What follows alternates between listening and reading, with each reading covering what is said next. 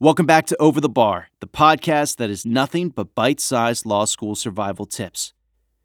You don't have to have passed the bar exam to bring value to a team. That being said, today, Stephen explains how to get the most out of your job and what you might be able to do to study appropriately. You know, I, I think there's I think there's a couple of pros to it, right? That hey, I don't have to worry about the bar right now.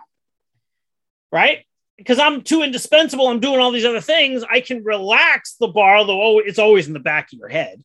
But I'm working on these big deals, right? Probably if the student plays their cards right, probably gets them to a better negotiating spot later, right?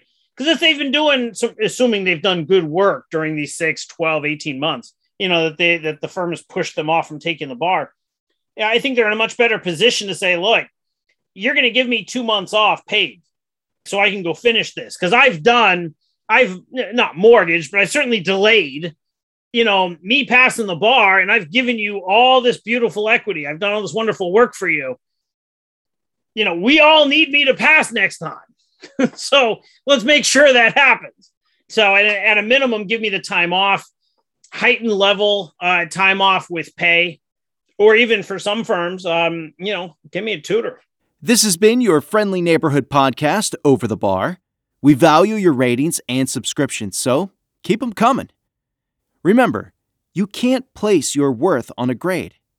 Work hard, practice early, and you'll be well on your way.